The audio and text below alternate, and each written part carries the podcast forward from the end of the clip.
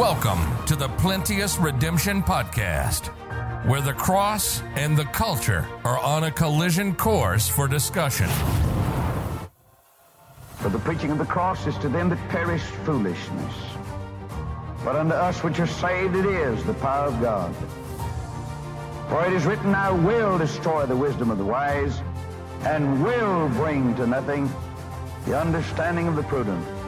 Where is the wise? Where is the scribe? Where is the disputer of this world? Hath not God made foolish the wisdom of this world? For after that in the wisdom of God, the world by wisdom knew not God. It pleased God by the foolishness of preaching to save them that believe. For the Jews require a sign, the Greeks seek after wisdom, but we preach Christ crucified. Unto the Jews a stumbling block, unto the Greeks foolishness. But unto them which are called both Jews and Greeks, Christ, the power of God and the wisdom of God. Now, here's your host, Thomas Irvin.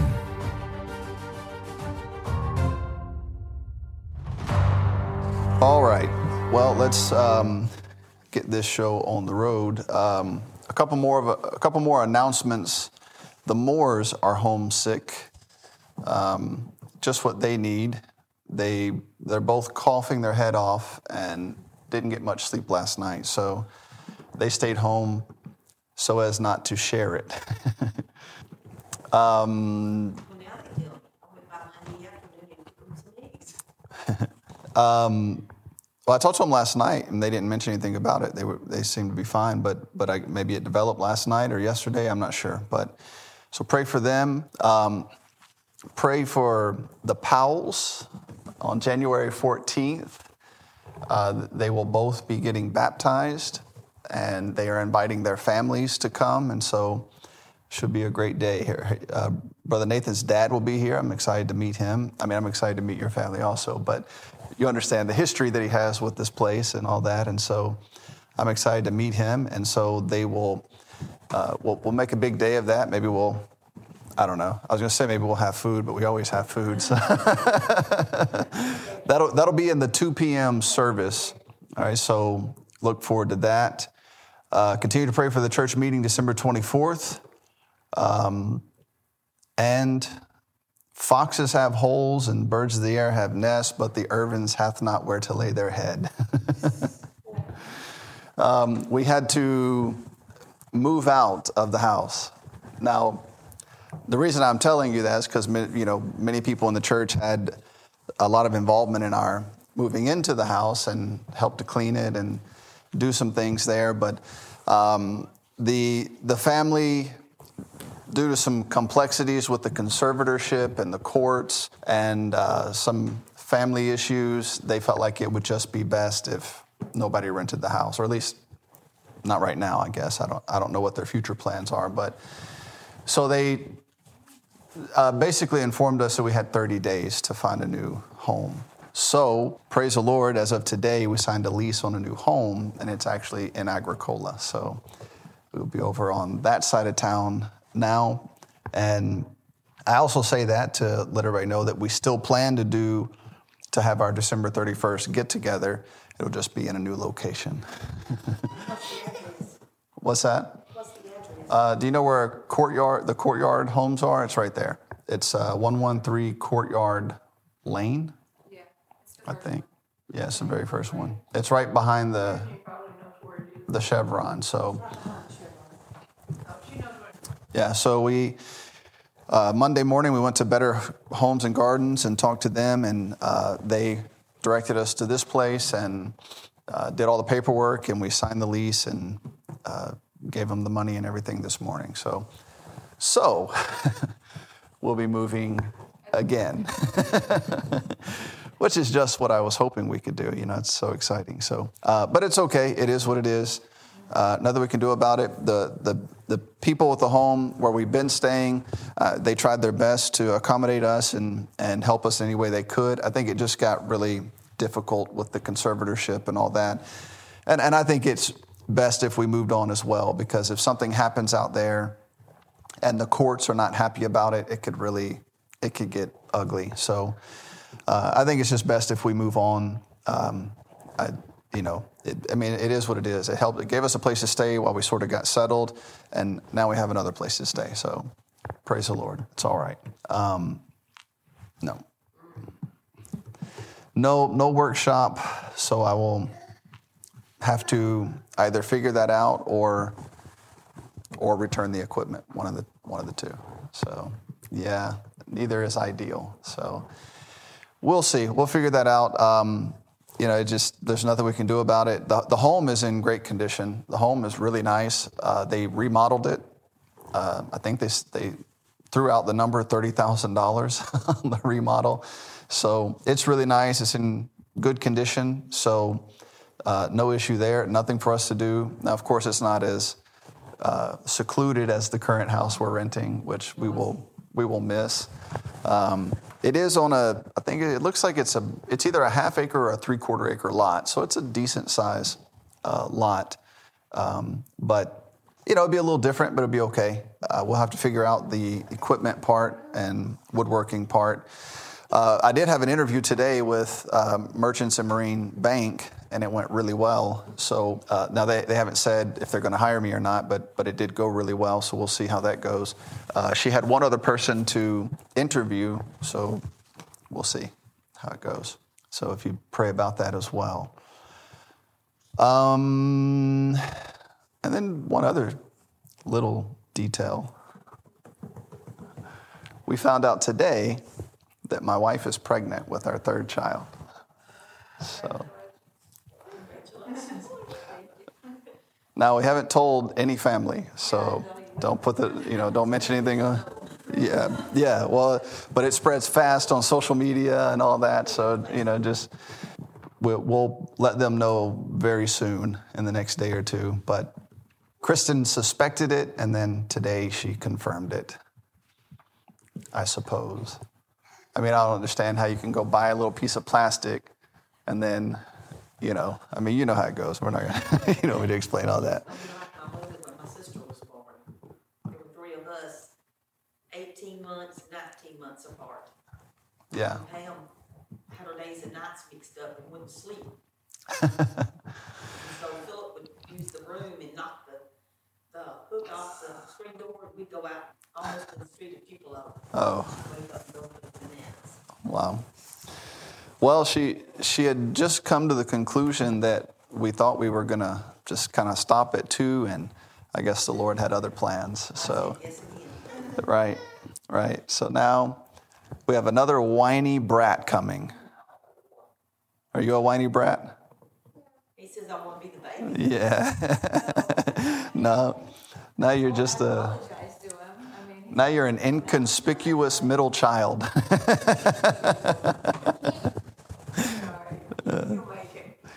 yeah. I don't know what his deal is tonight though. He is he is whiny tonight. Huh? Yeah, they're they're both tired and they just got over their fevers. So all right, so that, that's our announcements for the evening. Um, so if you'd pray about those things, a lot going on in this little place with the, all the people around us. Um, I heard from uh, Br- Brother Don, Miss Patsy is, you know, she made it back okay. Everything's going good there. Uh, he has sent me a few messages that I, I, I meant to write down what he said and, and, and tell you more about it in church. But one of which was a, a graduation that he went to. And one of the girls that he, he and Miss Patsy had a, played a major role in helping to bring up graduated, and she, she was able to give her testimony at the graduation. And it went really well. And she, it was really Christ centered, and she was um, very thankful to her papa and mama, which, you know, is Brother Don and Miss Patsy. And uh, I don't recall her name. I'll try to write the details down and talk more more intelligibly about it on Sunday. I think it'd be a blessing for the for people in church to hear about it. But he said he and half the place was in tears by the time she was done. So uh, so it's a blessing. It's good. It's good. So Romans chapter one, and we will pick up in our study through the book of Romans. We're gonna um, look at kind of a uh, the factual basis of Jesus being of the seed of David. We're going to see it in several places in Scripture. It'll be a very simple message tonight, nothing too deep or challenging, but we're going to demonstrate that Jesus Christ is of the seed of David. We'll probably talk about this for a couple more services, uh, his being of the seed of David. It's very important. Um, that attachment to David, it, it has multiple implications, one of which being he's a man. And that's, that's there are two things that, you know, a couple of things that we want to focus on tonight as we go through this, or that I want you to have in your head. Number one, Jesus Christ is a man. He is made. All right, that, that's, that's very important. And, and this hangs a lot, this, a lot of people get hung up on this because they ask, is he God or is he man? And the answer, of course, is yes. he is both. You, can't, you don't get one without the other. You can't say, Well, I believe in the Jesus who is God. Well, you got the wrong Jesus because he is both God and man. You have to have both. And then people say, Well, I don't, I don't see how he can do that. There are probably a lot of things God does that you can't see how he does. like that. Uh, when did that become an indication of whether you should believe it or not? Right. Well, and we're going to get to that. He, he has to be a, you know, that's the picture that you have, you know, in, in the Old Testament. He has to be a kinsman redeemer. You know, God, I mean, there's so much to it. But tonight we're going to establish the fact that he came of, that he was made of the seed of David. He is a man. He came in the flesh. Now that means as a descendant of David, he's also in line to the throne. So he is the king of Israel. Uh, if he's the king of Israel, he's also the Christ, which is the coming Messiah. All that is connected. He is, he's a man who took on a body of flesh. God, he was eternally, he was God. He came into this world, took on a body of flesh, became a man, but as a man, Jesus Christ, he is the king of the Jews, he is the Christ, he is the Messiah. All of that is, is interwoven together. All right, and, and, and so you can't separate any of that. So let's, let's read verses 1 through 7 again together, real fast. Uh, Romans 1, chapter 1, verse 1. Paul, a servant of Jesus Christ, called to be an apostle, separated under the gospel of God, which he had promised afore by his prophets in the holy scriptures concerning his son Jesus Christ our Lord, which was made of the seed of David according to the flesh, and declared to be the Son of God with power according to the Spirit of holiness by the resurrection from the dead, by whom we have received grace and apostleship for obedience to the faith among all nations for his name, among whom are ye also the called of Jesus Christ, to all that be in Rome, beloved of God, called to be saints, grace to you and peace from God our Father and the Lord Jesus Christ. So we're going to focus in on verse 3 again concerning his son Jesus Christ. Now that that concerning is pointing us back to the, the gospel of God. What is the gospel of God about? Who is about? What's the foundation of the gospel of God? Well, it's Jesus Christ, our Lord, who is the Son of God, but was made of the seed of David. And, and, and, and it notes that that was done according to the flesh. Now, what you have in Matthew, Mark, Luke, and John are details of the life of Jesus, Jesus Christ after the flesh in accord with his flesh. He came into the world. When he came into the world, took on a body of flesh. And then Matthew, Mark, Luke, and John tell us about it. And I mean, I know that's incredibly deep, but you know, it's, you have to point out these details because Jehovah's Witnesses, again, Jehovah's Witnesses, Islam, Mormons, all these different cults will tell you different things about Jesus Christ, some of which is based on biblical truth but it's only half true. It's only half the picture. It's only half the truth. Now, a lot of, and even a majority of what they teach is false, but they, they interweave a little bit of truth in there. So then when they, they can point to you in the Bible and say, see, Jesus was a man. Well, yeah, he was a man. well, but he wasn't only a man. Or they say, see, Jesus was a prophet.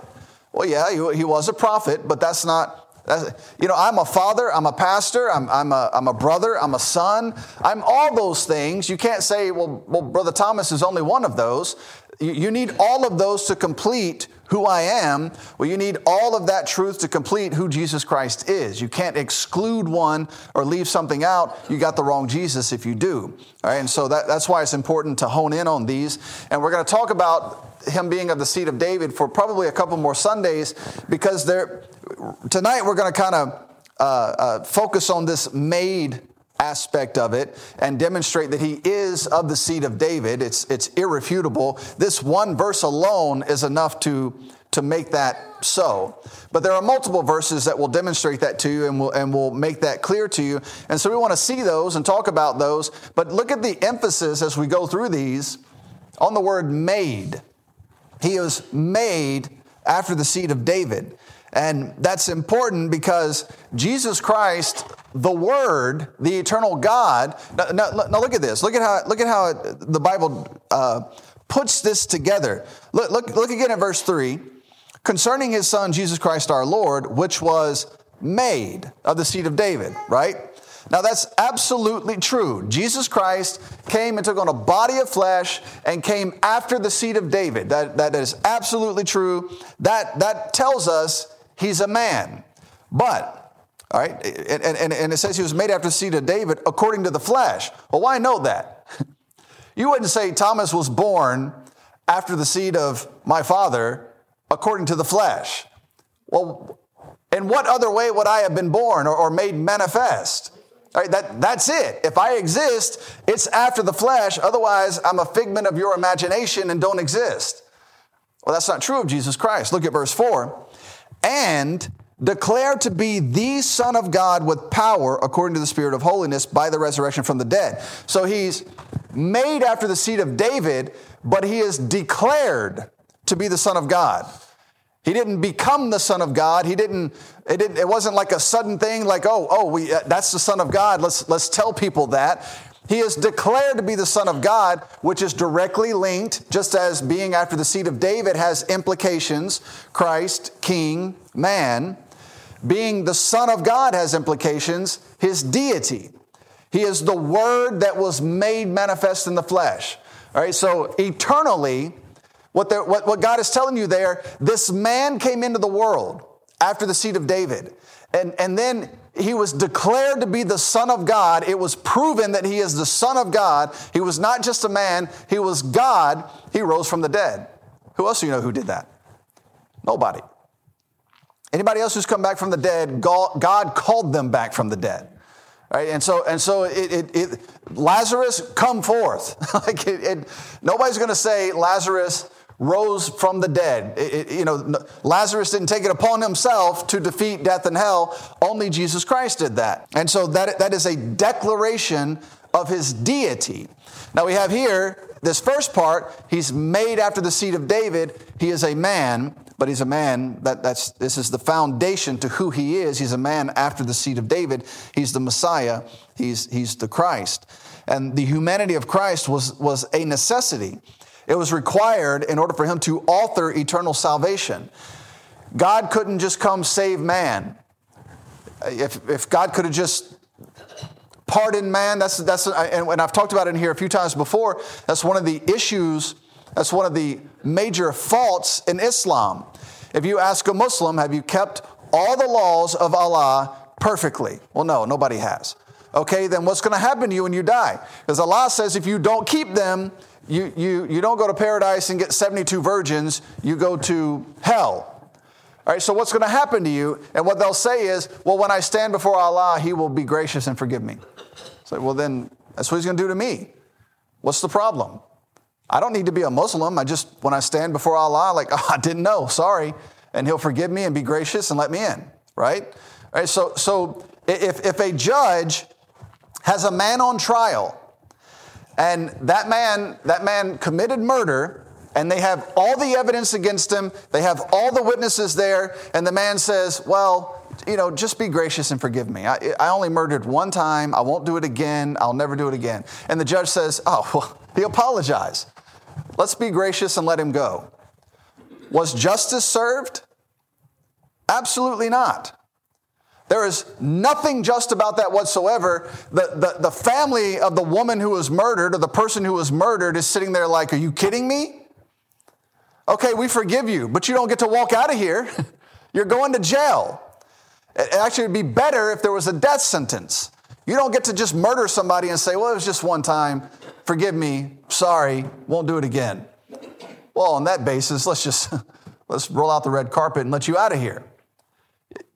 God, can, God can, if an unjust judge wouldn't just let you walk out of the courtroom well, as a murderer, God's not going to let you just walk out of the courtroom as a sinner.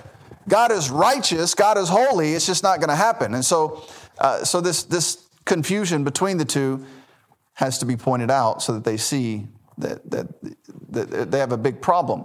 Jesus Christ had to come take on a body of flesh, he had to go to the cross, he had to suffer and die on our behalf in order for justice to exist.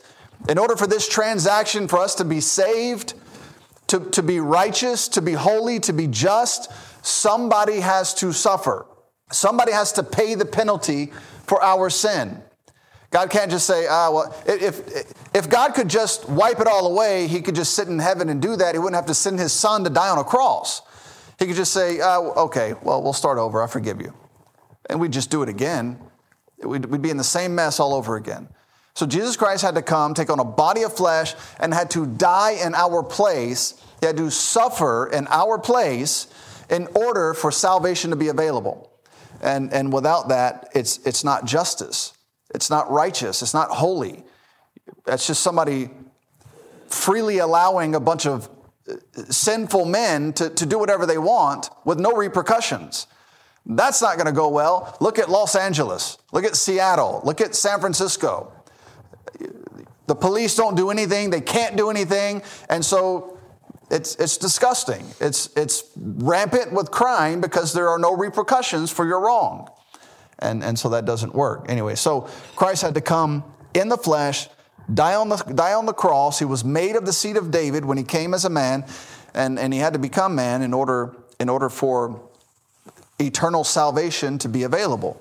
Now, the Bible often speaks of being made, and, and when it talks about that, it, or when it comes to deity, he is declared. Jesus Christ was made uh, after the seed of David, but he was declared to be the Son of God, which is just a declaration of the reality. It's not, he didn't become God. That's God telling you. You know, it says in Hebrews 1 that um, he told the angels when they saw Jesus, worship him. Well, the, the purpose for that is just because, just because he's in a body of flesh, he's not any less God. The fullness of the Godhead still dwelt in him bodily. So the angels are looking at this and saying, What is going on? The Word just became a man. And God said, That's God. Worship him. Nothing is different. Just because he's in a body of flesh doesn't mean he lost rank or, or his ability to, to be equal with God. He's still God. And so you, you, you, are to worship him and treat him accordingly. And uh, so he, he's declared to be the Son of God. He was not made the eternal God, he is the eternal God. He was made perfect. He was made of the seed of David, but he was always God. The Bible often talks about Jesus and says he was made this, he was made that, but he's always been God. All right, as a man, he was made certain things and given certain honor, but he, he was always God. Now, um, in order to provide eternal salvation as a remedy for man's sin, God had to condescend in a body of flesh to accomplish his death. When God came into the world, it was prophesied that he would come to come of the seed of David, and God accomplished that prophecy perfectly. The Jews had no reason to mistake his identity. That they knew exactly what they were looking for, and Christ fulfilled their expectations perfectly.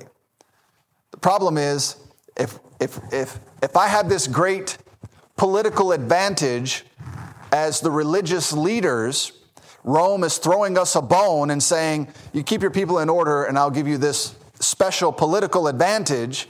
And then comes the Messiah, well, he's going to mess this up for us. And we can't have that.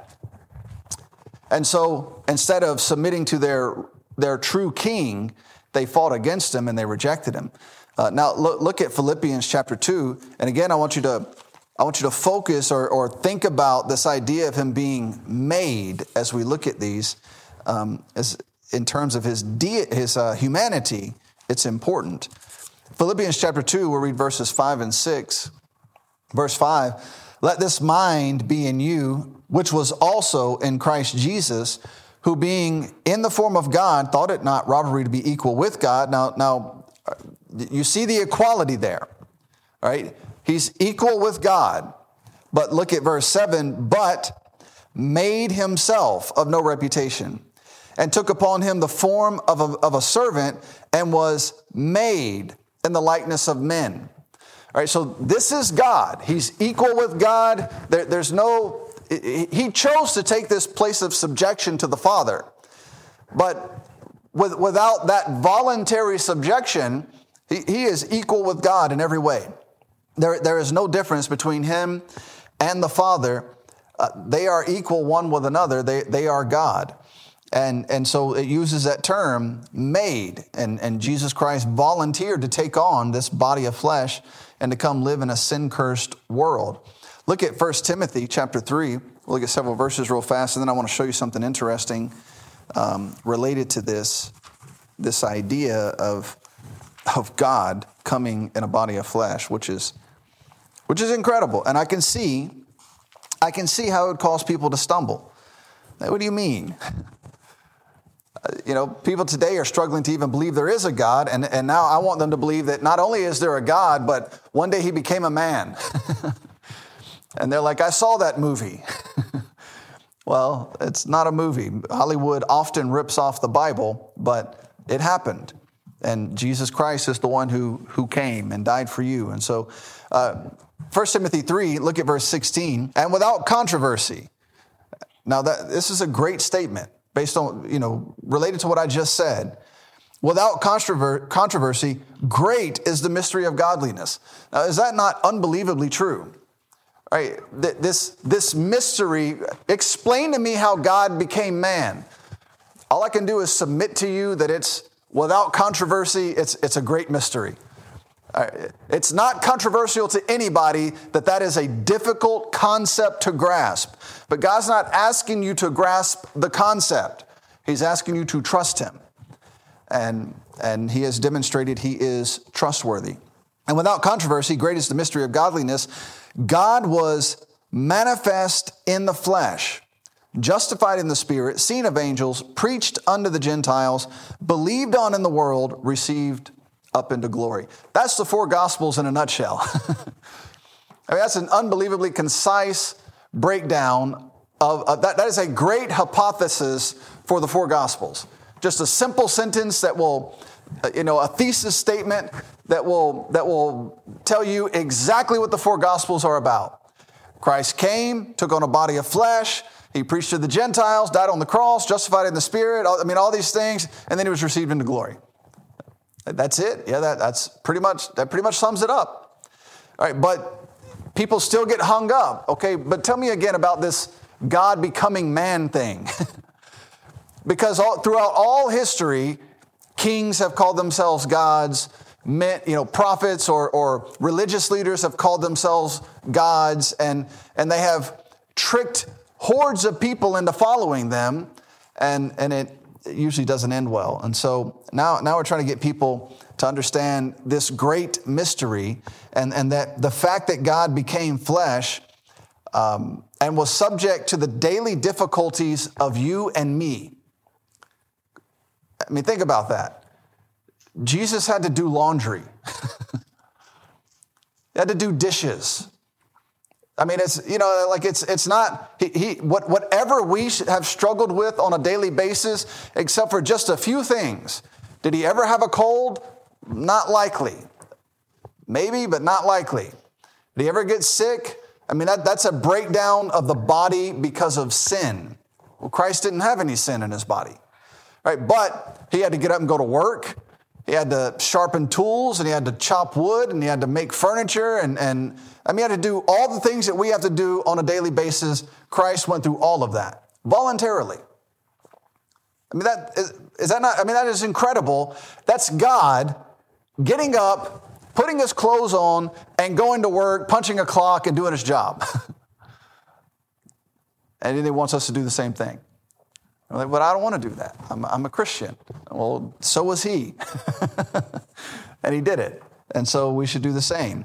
But it, it is a great mystery. Because then, you then your mind starts running. I mean, he had to take showers. He had to, you know, use the bathroom. He had to do all sorts of things that we had to do.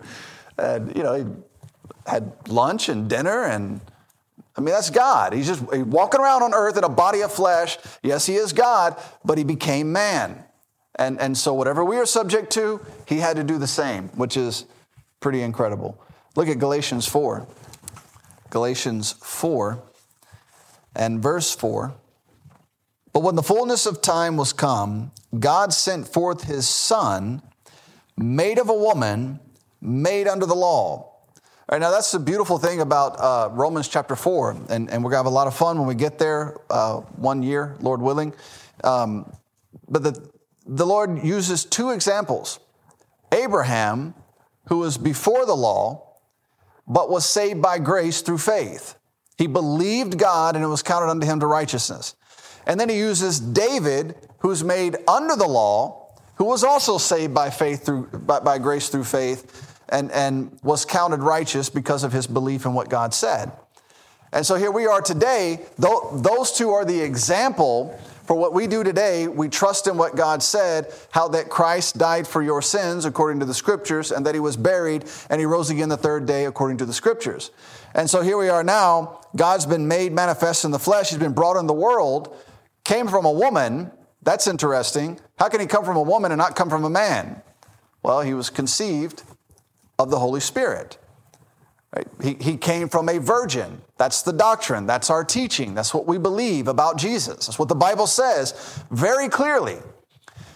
And that, that woman happened to be of the seed of David. So was Joseph. Not that that matters, but, but they were both of the seed of David, and Jesus Christ was of the seed of David.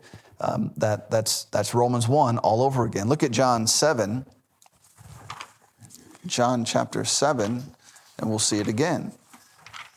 And it's one of the reasons the Jews had such a problem with him. If he was born of the seed of David, he has rights to the throne, which supersedes this political establishment, this religious political establishment that they've come up with that, that is to their benefit. John chapter 7, look at verse 42. Hath not the scripture said that Christ cometh of the seed of David and out of the town of Bethlehem where David was. Now they're, they're trying to ridicule him here. Like, are you sure this is who we're looking for? Because he comes from Nazareth. we're looking for somebody who comes from Bethlehem. Well, he was born in Bethlehem, he grew up in Nazareth. And, and so they're, they're struggling a little bit, but we'll, we'll see it again. Look at uh, 2 Timothy 2. 2 Timothy chapter 2, and we'll see it again in the, deeper in our New Testament, good New Testament doctrine. 2 Timothy 2, verses 7 and 8. Consider what I say, and the Lord give thee understanding in all things. Remember that Jesus Christ of the seed of David was raised from the dead according to my gospel. Now, that is Romans 1 all over again. He was, he, he was made of the seed of David, and he, he was declared to be the Son of God by the resurrection from the dead. That, that's the doctrine, that's the teaching. In the flesh, he came from David. He goes all the way back to Abraham. Abraham, David, Jesus. But after, you know, it, the, the eternal aspect is he's God. He was always God. And the reason he rose from the dead is because he's God. And that, there, there's, there's no other reason. It wasn't because he was just such a special man, he was God. And, and so he, he could do that. Look at Revelation 22. We'll look at a couple more, and then I want to show you this link between the Word and Jesus Christ. Now, I know everybody, everyone who knows anything about John chapter 1 would say that Jesus is the Word, but we want to be able to connect it in the Scriptures. We want to be able to show it to people and demonstrate it. Revelation, um, what did I say? 22. Yeah, I'm in chapter 2. I don't know why you made me go there. Revelation 22, verse 16. I, Jesus, have sent mine angel to testify unto you these things in the churches. I am the root and the offspring of David and the bright and morning star. Now, here's what's so amazing about that. As he says that, John the apostle is looking at the resurrected Jesus Christ in glory. and he says, By the way, I, am the root and offspring of David. Right? And so, so it, it all ties together. It fits, it fits so neatly. Look at Revelation 5. Let's see it again. Revelation 5, verse 5. And one of the elders said unto me, Weep not. Behold, the lion of the tribe of Judah. Now, in order to be of Judah, what, what did he have to do? He had to be born. He had to come from the bloodline of the tribe of Judah. Right? And then it continues, the root of David hath prevailed to open the book and to loose the seven seals thereof. So nobody else in heaven and earth could do this except one person. That makes him awfully unique. What's so unique about him? He's God.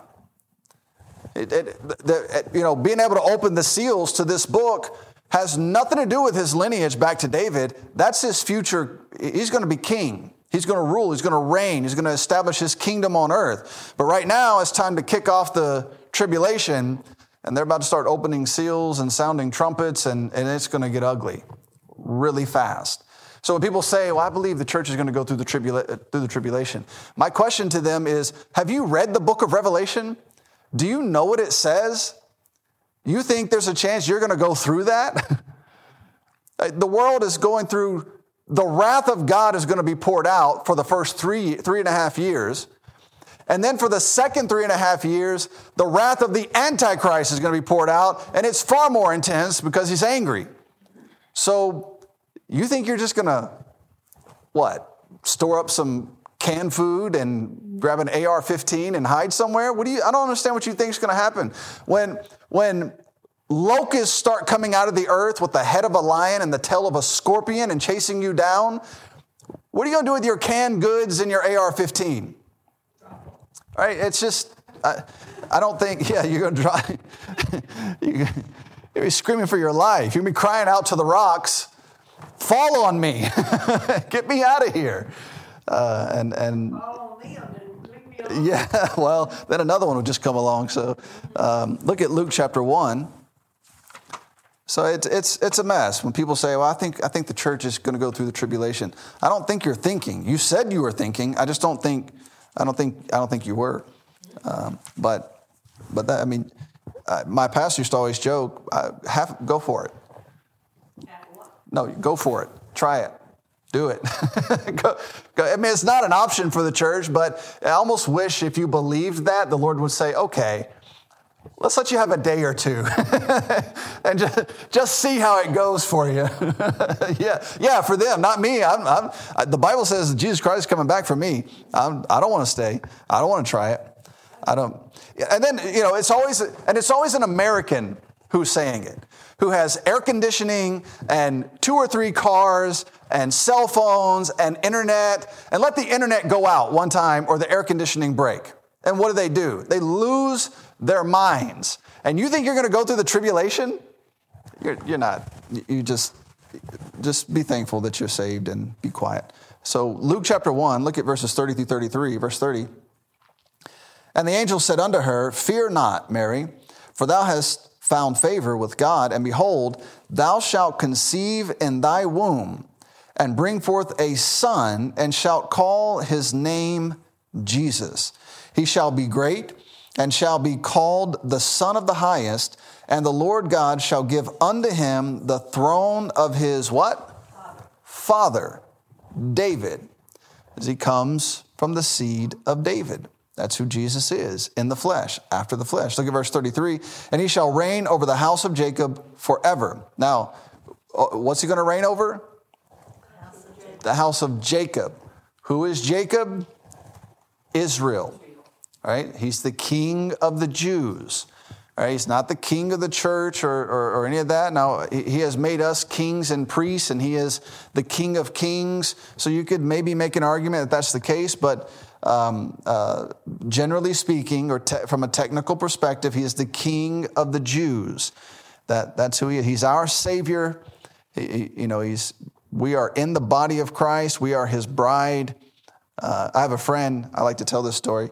Uh, I had some friends who were, when I lived in Egypt, my, I had some friends there who were missionaries, and these the, this was my first encounter. I, had been saved maybe a year, and uh, this brother was the first man to put me in a pulpit, and uh, he and I would go out and preach the gospel to Muslims for hours into the night in, in, in Egypt, and then we'd come back, and me, him, and his wife would sit and talk and hang out, and you know, and you start getting tired, and you get kind of goofy, and you know, everything's funny.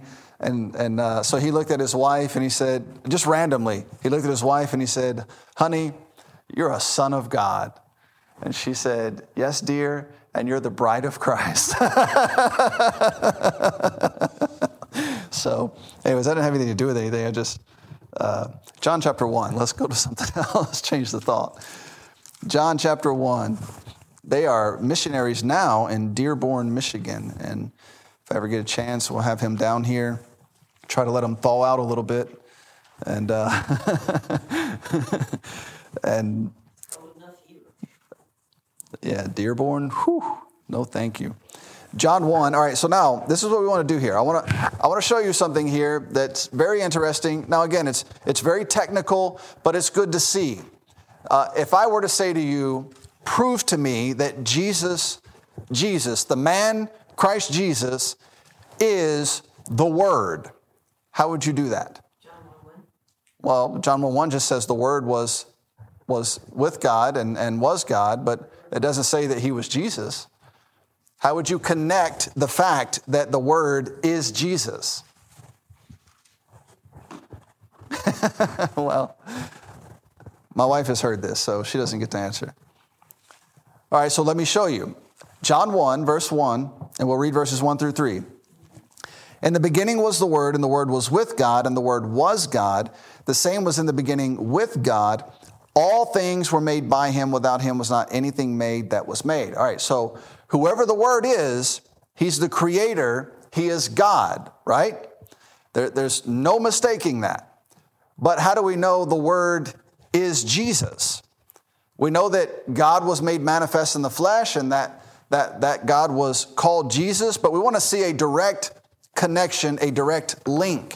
And the, the solution, the answer is in the testimony of John the Baptist. Look at verses 14 through 16, and we'll see something interesting.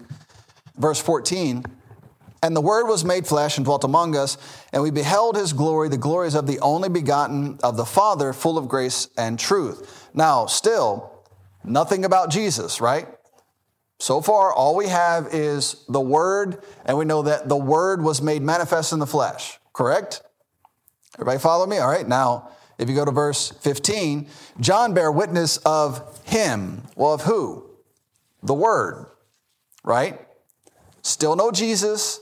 His name hadn't been mentioned. There's no connection yet between the two. It's just telling us that this Word, who was in eternity, who created everything, um, John came to bear witness of him and cried, saying, This was he of whom I cried, saying, uh, uh, of whom I spake, he that cometh after me is preferred before me, for he was before me. All right, so now whoever this is, he's talking about, the Word, was before him, meaning the eternal God, but came after him. And of course, we know that Jesus was born six months after John the Baptist, but he didn't say that here. He still hadn't said who it is he's talking about. All we know is he's referring to the Word.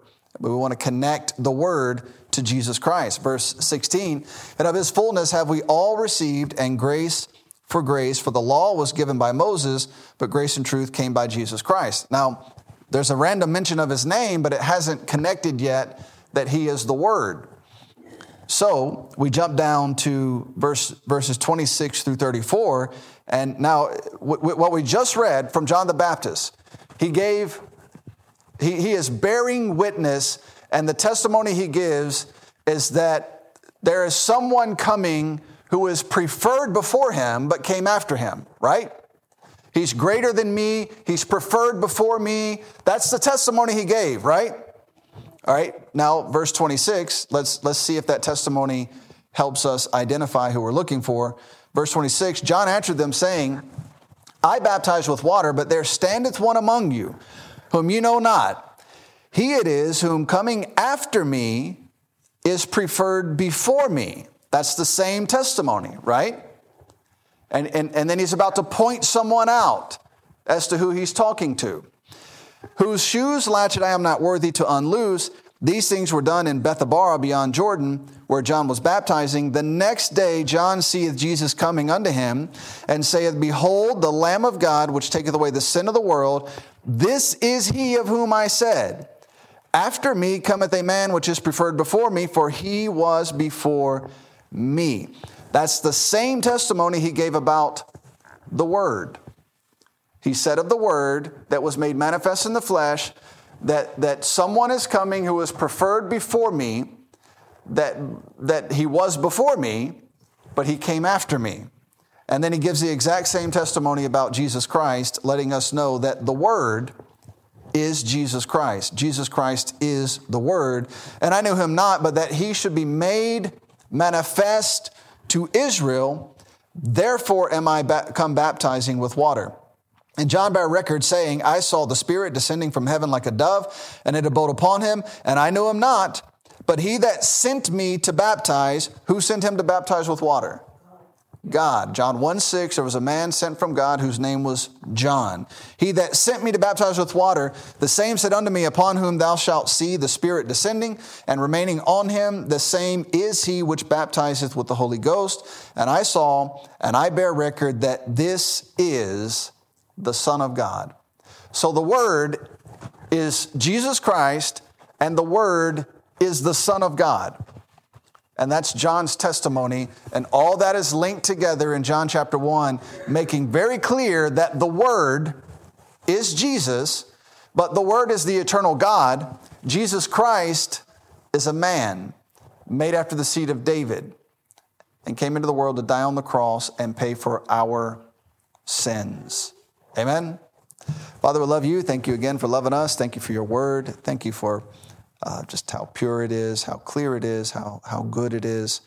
Help it to help us, Lord. Help us to hide it in our hearts and our minds, and may, may its realities guide us daily. Help us to meditate on, on these facts, on these realities, on these truths. Thy word is truth. And Lord, it, it tells us all about Jesus Christ, who is the Son of God and God the Son, who came in a body of flesh and died for our sins and rose again the third day, and we're so thankful for those those uh, eternal truths that that have a have play a massive role in where we will spend eternity. And pray God that you'd help us to get that information out to people who need it, people who need Jesus Christ, people who need to have their sins forgiven, their souls saved, their lives altered. And we know the Word of God and faith in Jesus Christ can absolutely do that. We pray that you'd help us to be a help to them.